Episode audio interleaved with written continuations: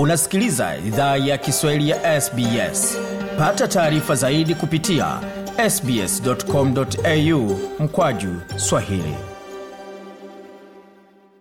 karibu tena katika makala idhaa ya kiswahili ya sbs ukiwa na migode migerano. Kuendelea makala ambayo tumeandalia kutoka studio zetu za sbs. Bila shaka ambao unaweza ukapata kwenye tovuti yetu sbs.com.au mkwaju swahili pamoja na ukurasa wa facebook facebook.com mkwaju sbs swahili. Kwa sasa tuleke moja kwa moja katika studio zetu za nairobi ambako mwandishi wetu jason yakundi anatusubiri na makala haya. Serikali imeanza kuwahamisha maafisa wa kulinda usalama vifaa na silaha ikijiandaa kwa sherehe au maandamano katika baadhi ya miji kote nchini huku mahakama ya upeo ikitoa uamuzi wake kuhusu kesi ya urais siku ya jumatatu. Naibu inspekta jenerali edward mbugwa ameamuru makamanda wote wa kimaeneo kuwatuma maafisa wao katika maeneo yote yaliyoorodheshwa kama hatari. Agizo hilo lilijiri siku moja tu baada ya amerika kutangaza ilani ya usafiri wa maafisa wake waliopo kisumu.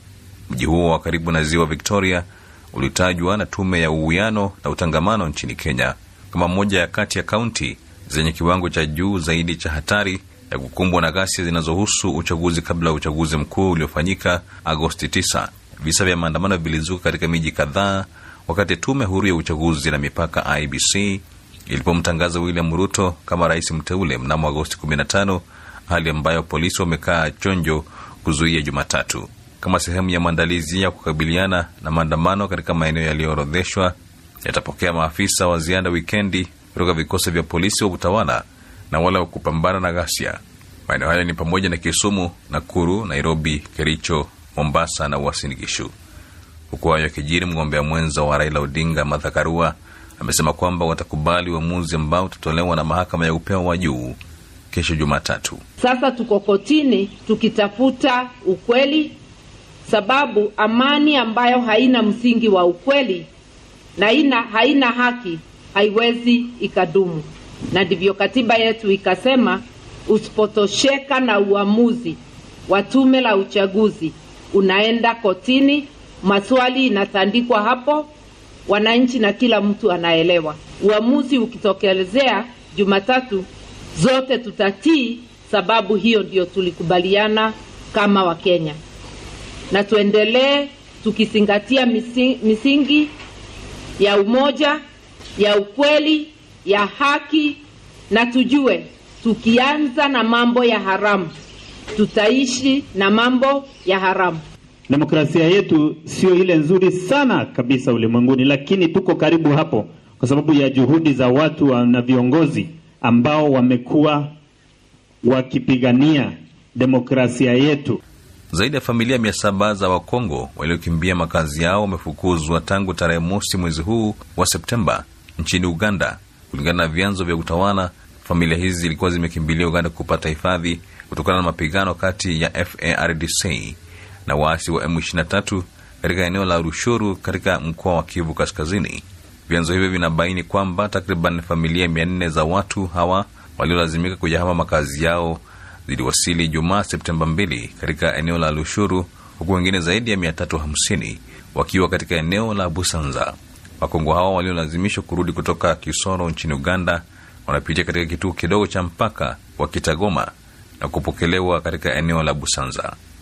Takriban watu ishirini waliuawa katika shambulio la usiku wa kuamkia jana lililofanywa na kundi la wanamgambo wa al-shabab dhidi ya msafara wa magari katikati mwa somalia jumla ya malori mane na mabasi madogo matatu ya abiria yalichomwa moto na wanamgambo nje kidogo ya wilaya ya mahas msafara huo wa magari uliokuwa ukisindikizwa na mamlaka za somali na vikosi vya kulinda amani vya umoja wa mataifa ulikuwa ukitoka mji wa beladwaye. Kundi la al-shabab limedai kuhusika na shambulizi hilo kupitia kituo chake cha redio cha andalus. Kundi hilo limesema sababu ya kufanya shambulio hilo ni ushiriki wa wanamgambo wa koo wanaojulikana kama makawiseli ambao wamechukua silaha kupambana na al-shabab.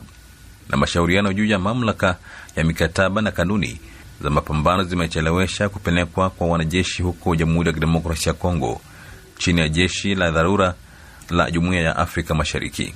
Gazeti la the east africa linafahamu kuwa nchi tano kati ya sita wanachama wa jumuiya ya afrika mashariki ikiwemo kenya tanzania uganda na sudani kusini ziko tayari kupeleka majeshi huko mashariki mwa DRC, lakini zimesisitiza kuwepo kwa kanuni sahihi ili kuepuka makosa yanayotokea katika vikosi vya awali vya kulinda amani.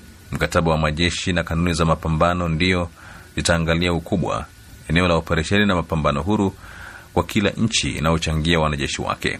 Viongozi wa Jumuiya ya Afrika Mashariki mwezi Juni walikubaliana kupeleka wanajeshi haraka huko mashariki mwa DRC kama sehemu ya mpango wa kikanda ili kumsaidia mwanachama mpya wa jumuiya hiyo kupambana na waasi.